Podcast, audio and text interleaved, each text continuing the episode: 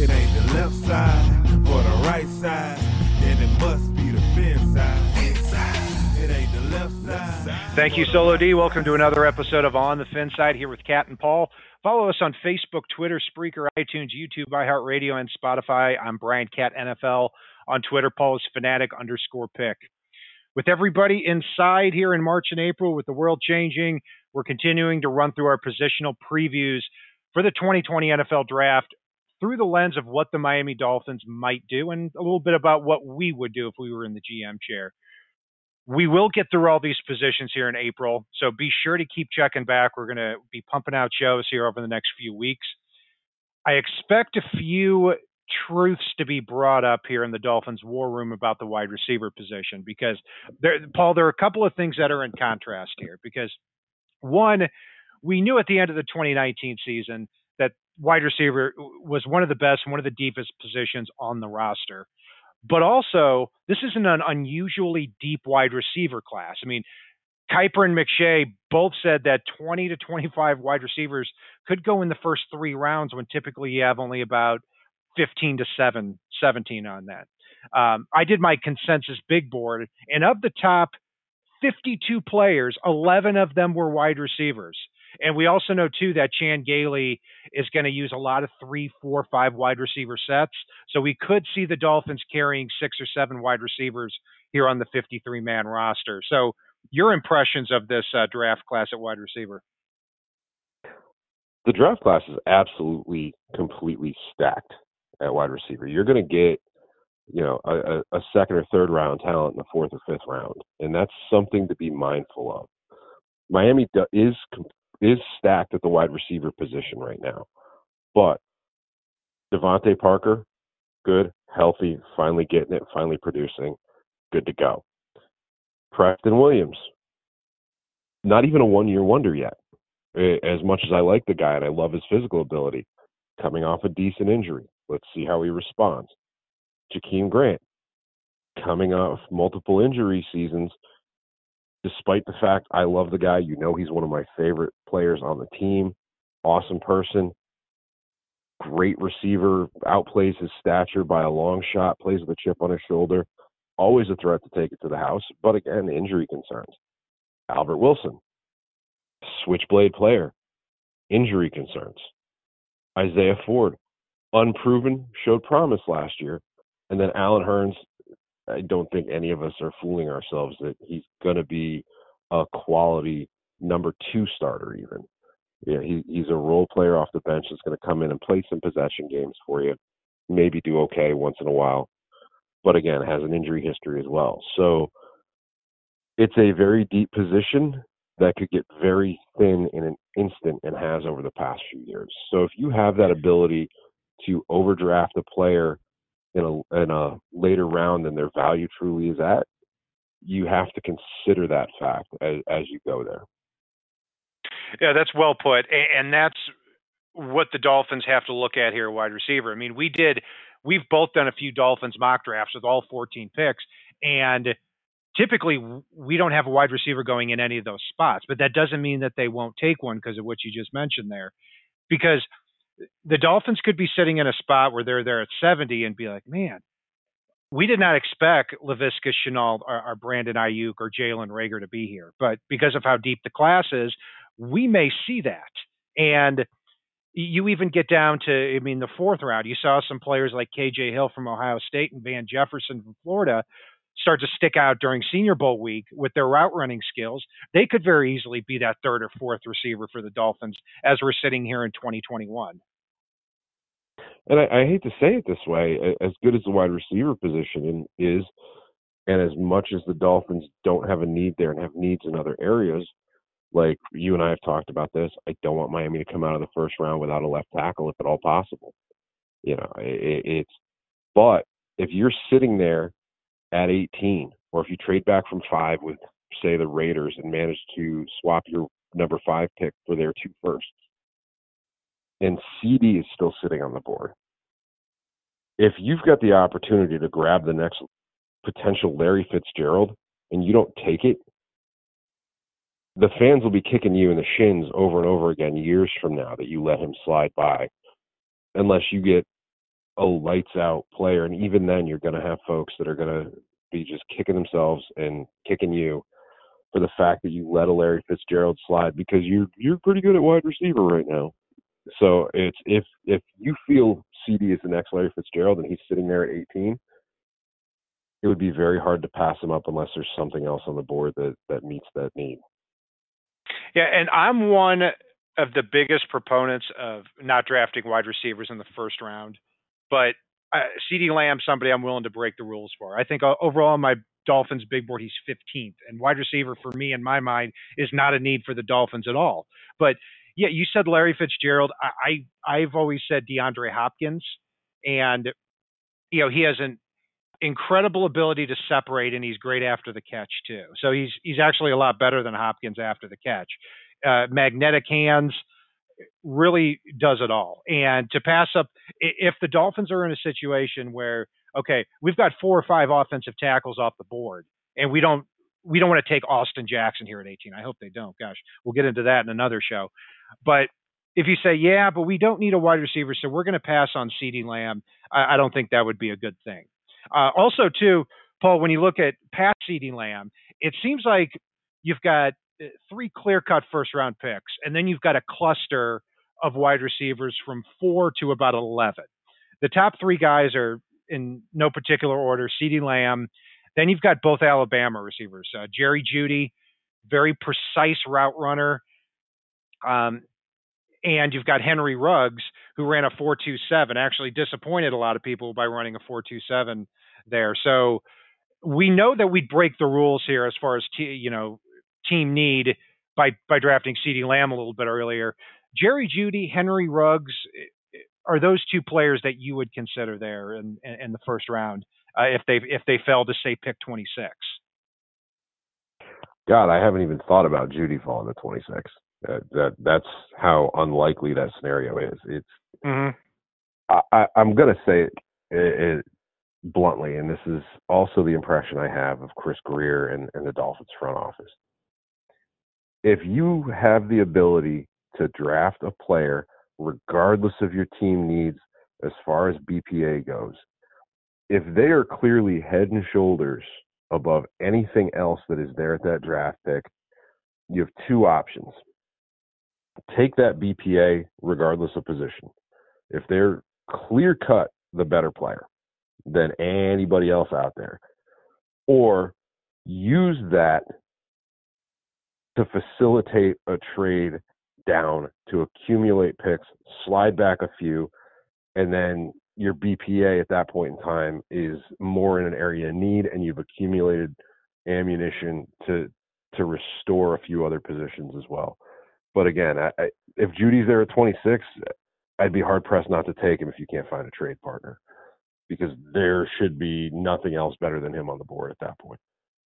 Yeah, Jeudy is expected to go, and let's let's be clear, he's he's expected to go in the top 10 or 15 picks. But wide receivers can fall on draft day, and eh, I don't expect him to be there at 26. But just from a value perspective, eh, that, that's where my question's coming from. Yeah, Henry Ruggs yeah. is also a is somebody that's going to go likely somewhere in the first round. And you know, he blew a lot of people away by running in the four twos. But when I watched him play, I, I thought he was a four two type of player. He's got great speed. He's got a pretty good overall game. But at 5'11", 188, I, already knew he was a fast player. So him running four two seven didn't exactly elevate him a lot on my board because I, I already knew what we were getting there. So uh, it, yeah, Ruggs, I don't think quite brings that special special skill set that that Lamb and, and Jeudy can both bring. And I'm, I'm going to jump in there too. It's it's Ruggs isn't even the number three on my board.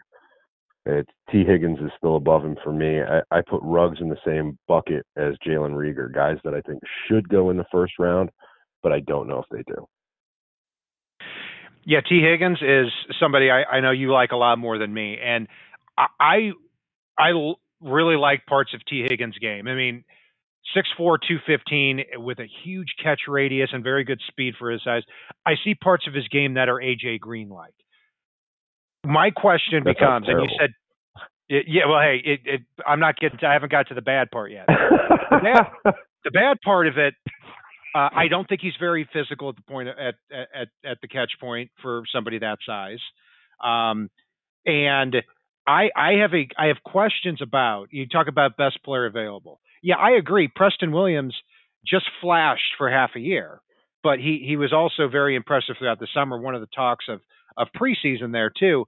If you have Higgins, Preston Williams, and DeVante Parker on the same team, both bo- outside boundary receivers at 6'4", 6'5", 220 pounds, I just don't see how you're getting all three of them on the field.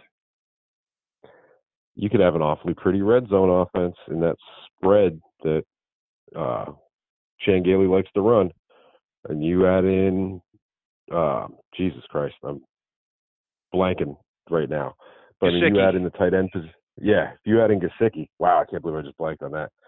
You add in Gesicki to that mix, and you've got a, a valid running game.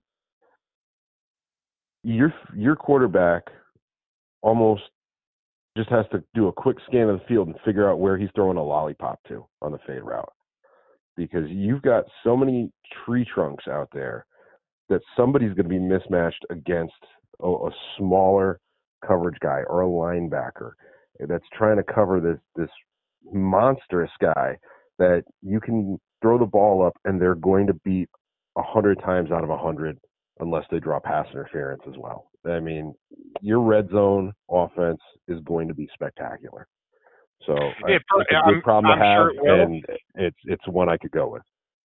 I'm sure it will. I, I just don't see a way that that you're getting all four of those guys on the field unless it's in the red zone because you've you've really got to diver, diversify your offense to have some slot players and to get to get you got to get running backs on the field. Hey, look, Higgins is a talented player. I, he, he's one that I point to as one that I, I wouldn't want the Dolphins to draft. Uh, I know it'll be interesting where it goes because he's one of your favorite players. For the Dolphins, he's one of my least favorite players. So we'll take a look uh, here and revisit this uh, in the next couple of years. Uh, looking at the rest of the class, Laviska Shenault is somebody that's been talked about from Colorado and 6'1", 227, um, beefed up a lot, didn't run as well at the combine, and he's had a lot of injury problems at Colorado. Now, on one hand, I, I view this guy as a as a more beefed up version of Albert Wilson. Has got a lot more of that build up speed as far as as opposed to explosiveness. But I I also don't know if he's going to be able to to step in, play at that same level of physicality and not get hurt, which he did several times there at Colorado. Um, so it, we'll see with him. But the, the two wide receivers I really like, and I would give strong consideration for at 56 uh, or 70, is J- uh, Jalen Reagor from TCU. Explosive player, can play inside, can play outside, and he went from almost 1,100 yards in 2018 to about 650 there in, in 2019, largely because the quarterback play was so bad. Brandon Aiyuk is more of a one year player, but I compare him a lot to Isaac Bruce. He's smooth in and out of his cuts, natural hands, and somebody that I that I think in, in a pinch can line up in the slot too, but would offer a different skill set than DeVante Parker or Preston Williams. So, Paul, a lot of a lot of players stacked up there in that four through eleven range, uh, with, with Tee Higgins being one of those guys. And another one that we want to consider here too, that I don't believe you've mentioned yet, is, Justin Jefferson of LSU. He was amazing uh, in all areas of his game for Joe Burrow this year. He was one of the best receivers on the field in any game he was in, and that goes up against a number of the guys we've already mentioned. And, and anytime you've got a 1,500 yard receiver, 111 catches, 18 touchdowns, who has the athletic ability to go up and get the ball over a defensive back and can run those routes that are going to create separation and can take the top off the defense, even if it's not quite in that Henry Ruggs category or the Jalen Reagor category, you've got to consider the guy if, he slides further than he should. It it so yeah. Jefferson's another one we've got to look at here. Yeah, Jefferson is uh, somebody who played almost exclu- I mean exclusively in the slot with with LSU. And that's mm-hmm. not necessarily a bad thing as far as how he transitions. He's a different type of slot receiver where he's 6'1, 202 pounds. He's not that Wes Welker type of slot player, but he can offer a lot more vertically. And he's, surprised a lot of people by running a 4 4 340 as opposed to maybe a, a 4 5 5 or a 4 6. And he's somebody, too, that's a very, very good, he's a, he's a smart receiver in the slot. And his ability to just get open for Joe Burrow uh, contributed a lot to his success there at LSU. Um, another another player too is somebody who's not the greatest fit and, not somebody I'd consider in the first round or, or probably uh, unless he fell down to, to pick 70 in the third round is Michael Pittman from USC. He's 6'4, 220, more of a boundary receiver, but did get some looks there in the slot too. Intelligent player. And I, when I look at him, I compare him a lot to Michael Thomas from from uh, the Saints, who actually went late in the second round in that draft, uh, uh, right around that same point, because he's so smooth and he's actually the son of a, a former Bucks and, and, Cardinals running back Michael Pittman Sr. Obviously, who was the the Bucks running back in, in the Super Bowl about 15, 16 years ago. So there, there's a lot of a lot of potential here in, in those top players. Uh, KJ Hamler from Penn State, five nine, buck seventy eight. He's a player I'm not as high on. Um, you know, I, I I know the speed and I know it's a speed game. Dropped 12 passes at Penn State according to PFF this past year, and a lot of people throw the word DeSean Jackson around like it's nothing. I, I think DeSean Jackson glides a lot more. It looks like he's he's running on water as opposed to KJ Hamler. So if you put Hamler in the in the slot, I, I think he's going to bust some big plays, but he reminds me more of a of a player from about ten years ago, Lions wide receiver Titus Young, who, you know, he was great in college, has a lot of speed, didn't quite transition as well to the NFL because the Lions had a hard hard time putting him in a certain place and, and getting consistent production out of him. Yeah, Hamler. God, it's it's. I, I like the way that you describe that. I mean, it's he's he's not gliding out there. It's and I'll take it a step further. He looks like he's running on PCP instead of gliding down the field. it's he's one of those prototypical tiny speed guys. They're going to break a lot of plays for you, but they're going to blow a lot of plays for you too. Uh, his hands need to improve, and that's a tough thing to improve if they haven't by now. Um, Gabriel Davis out of Central Florida, however, he's got a little bit of size to him. He's not quite your Preston Williams, DeVante Parker size guy, but he's got enough to make use of it.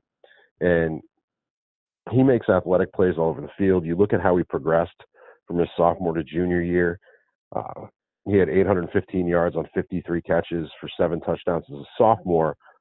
Improved that to 72 catches for 1,241 yards and 12 touchdowns, and looked like a much better player out on the field. So he's another guy that if he slides to the late third, early fourth, and you happen to pick up a few picks, is is worth a look. Um, I'm not sure if you mentioned it yet because we've thrown out so many names already. But have you talked about Chase no. Claypool out of Notre Dame?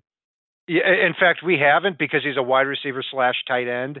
But uh, you know, I think he can really project at, at either spot because at, he showed up to the combine unexpectedly at 238 pounds, and everyone's like, okay, well, he's gonna he's gonna work out as a tight end, and then he runs a four four eight, and people are thinking, wait, maybe he might be a wide receiver. uh, that's a good problem to have, and that's honestly yeah. for me, it Flores like for versatile players is not exclusive to the defense. On a conference call this week with um, Kyle Van Noy, you know, he he was talking to those of us on there about the fact that he's not a linebacker, he's not a defensive end, he's a football player. At the end of the day, Chase Claypool is a football player on offense. He's the type of player that Brian Flores likes because you get multiple uses out of the guy. And just because he's on the field, the defense can't make their adjustments right off the rip until they get set. And by that point, it might be too late for substitution. So you can create some intriguing mismatches by having the Chase Claypool types out on the field. The guy that can come in and play tight, can kick out and play on the boundary. So, yeah, Chase Claypool is a guy I would consider if we're talking about the fourth round or later. Right, and again, Chase Claypool has no business being in the fourth round, but somebody who has no business being in the fourth round is going to be there because I, I don't care what Kiper and McShay say you're not going to have 25 receivers going in the top 100 picks. So somebody's going to slide down, and we still have more receivers too that that fit that that mold that that could fall down to pick 141 uh, in the fourth round. Lynn Bowden from Kentucky uh, played quarterback there, kind of like with Randall Cobb back in uh, gosh 2011. Uh, he's going to make the adjustment to wide receiver. Somebody who's flying under the radar because he doesn't have a lot of experience there, but uh, in terms of his skill set, a very well-rounded player. Donovan Peoples Jones from Michigan. This was the top recruit coming out of high school, you know, what three, four years ago, and was kind of a disappointment in Michigan, but didn't have very good quarterback play either. But he goes to the combine and challenges Byron Jones's uh, vertical record. I, I think Byron Jones had 44 and a half and Peoples Jones had 40. So the physical talent is certainly there. And in the, at the end of the fourth round, maybe somebody that you want to take a look at. Two players that were very productive at college, both on the same team from Texas. Uh, Devin Duvernay uh, had 106 catches there from the slot, is really primarily a slot receiver, which is what the Dolphins need. Um, doesn't quite offer that that long speed that you can you can find out of a KJ Hamler, but still somebody that that knows how to get open uh, there right around the hash marks. Collin Johnson is somebody I don't expect to be on the Dolphins board. He is strictly that king size boundary receiver at 6'6", 220. But eh, he, he had some injury problems this past year, but the year before was a really projected first or second round pick and proof why you don't go back to college when you have a first round grade. So, Paul, we've mentioned about 25 receivers here. Quintez Cephus from Wisconsin as well unexpectedly came out early, ran a 4 7. So he was taken off a lot of boards, but they Wisconsin squeaked in their pro day before uh, the coronavirus uh, situation happened improve that time to the mid four fives. But I, I love him after the catch. Um, so we've talked about, gosh, 20, 25 receivers here. Anybody else that sticks out for you? One of the guys that, that I think we haven't really touched deeply on anyway that, that that's worth a look. And I'm hopeful if we get down to the sixth round and he's still on the on the board or even in the seventh when Miami has a number of picks. KJ Hill out of Ohio State. He's not the biggest. He's not the fastest. He's a beautiful route runner, a route runner. He's got great hands. Um, he can make people miss after the catch and fights for every yard he can get without being a fumbling liability. And you know, you look back at guys like I'm going to mention OJ McDuffie here. Uh, when he came out, he wasn't anybody that was going to blow you away in any one area, but being as solid as he was in multiple areas made him that reliable player that that was effective for the team for years to come. You know, you look at like an Oronde Gadsden, who's not going to blow you away in any area, but his route running and ability to catch the ball, again. So there is a role for KJ Hill if he is available when Miami's there in the sixth or seventh, and they've filled needs and they're just looking for BPA and want to get a guy that can come in and be a reliable threat to maybe not take it to the house every play, but when you get there on third down, you know you can count on that guy to sneak under and get it done. He, to me, he's somebody that has the potential to be better than Allen Hurns and be better very quickly.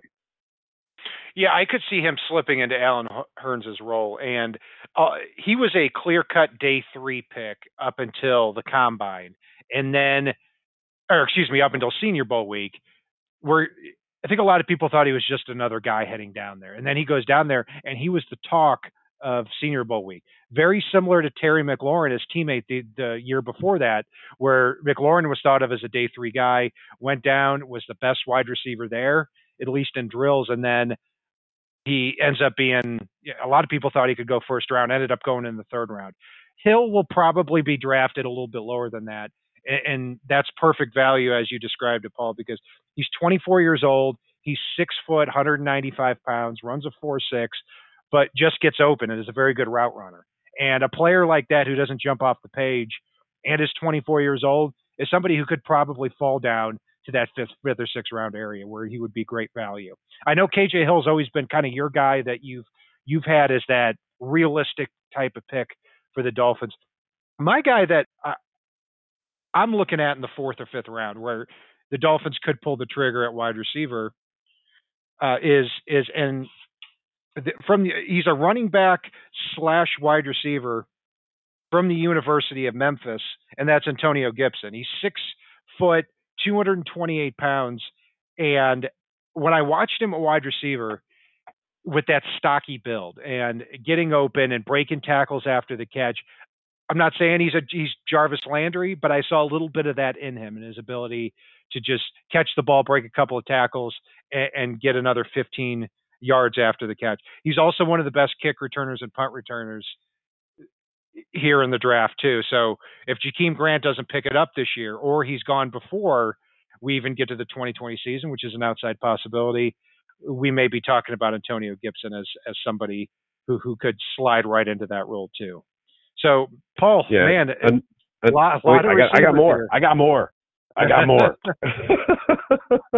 uh, two guys I just want to touch on really quick. Uh, somebody that could be later undrafted but has good size and decent speed was Aaron Parker out of out of Rhode Island. He's 6'2", 210, and you know he runs in that four five range. And, and again, he's a late rounder, possibly undrafted, but he's he's a really good player at shielding with his body. He hasn't gotten a lot of looks being from such a small school in such a small state, but he's a guy that could get out there and, and potentially outshine his his draft position as well. And then one guy that I did talk about briefly already on uh, our tight end segment, Des Patmon out of Washington State. He's a guy that may not excel as a wide receiver, but again, if an NFL team has the foresight and Patmon is willing, where they can teach him to block a little bit in line, suddenly you've got a guy that you can flip back and forth between tight end and wide receiver, like we talked about with with a few players already, and can become that ridiculously effective player out on the field with a size mismatch when when you kick him wide but the ability to come inside and be an, an, athletic mismatch against most linebackers out there or or safeties. So again, there are a few players here that are right on the cusp of being convertible to other positions that may be a cast off at wideout, but if you're using them as a switchblade, suddenly get better, not just at one position but two. Yeah, and I'd say to round that out, the the late round possibilities too a couple guys I'm looking at. In fact, you mentioned uh, the wide receiver from Rhode Island. I've got another one from Rhode Island, which shows how many there are. And this is somebody that uh, NFL.com's Gil Brandt uh, thinks could be a very, very deep sleeper. That's Isaiah Coulter. There, he's just a very good blend of size and speed. I mean, I, from Rhode Island, obviously, he's not as adept at running that entire route tree or having the highest level of competition, but 6'2", 220 pounds, looked great at the combine, running under 4'5", so somebody that, that should end up getting drafted. Uh, Joe Reed from Virginia is a kick returner, punt returner as well. Very productive, more of an underneath type of guy um, that that should get drafted somewhere in that sixth, seventh round area. And finally, uh, James uh, Proche from SMU is somebody that got a little bit more on the radar there during Senior Bowl week.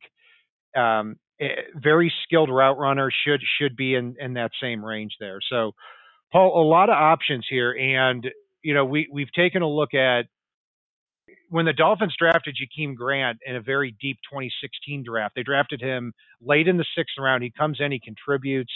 They sign him to a contract extension this past year.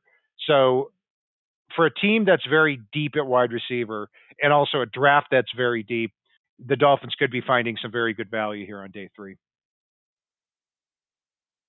They could. And uh, Chris Grier, as we mentioned at the top of the show, and I'll mention it again here, he's a guy that no matter how good a position group is, and uh, I'm telling you right now for our listeners out there that are going to be hemming and hawing that Miami doesn't need a wide receiver no matter how good a position or position group is, if he sees a player that he feels is BPA and will will be better than what's on the field, even if what's on the field is good, he's going to make the move to improve the position regardless of how good it is today and regardless of what other needs are out there. If he's got the ability to improve a position, he's going to. I can't stress that enough for our listeners out there.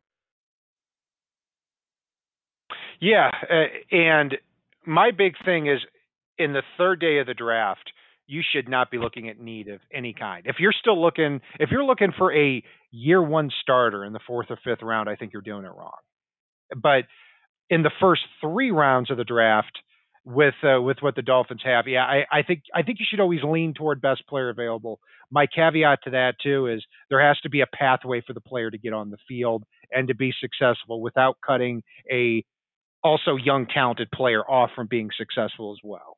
So we'll see what the Dolphins do here at wide receiver. Uh, a lot of mock drafts have have them drafting one on day three. I'm sure some of the ones we have coming up will have one as well, and that will do it for our breakdown of gosh 35 to 40 receivers we've probably talked about in this show in a half hour segment you can follow paul and i on facebook twitter spreaker itunes youtube iheartradio and spotify i'm brian cat nfl paul is fanatic underscore pick on Twitter. And if it's not on the right side and it's not on the left side, it's on the fin side. Solo D, take us home. It ain't the left side or the right side, and it must be the fin side.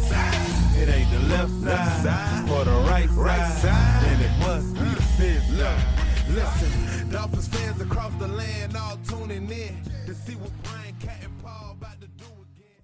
American Giant makes great clothing, sweatshirts, jeans, and more right here in the U.S. Visit American Giant.com and get 20% off your first order with code STAPLE20. That's 20% off your first order at American Giant.com, code STAPLE20.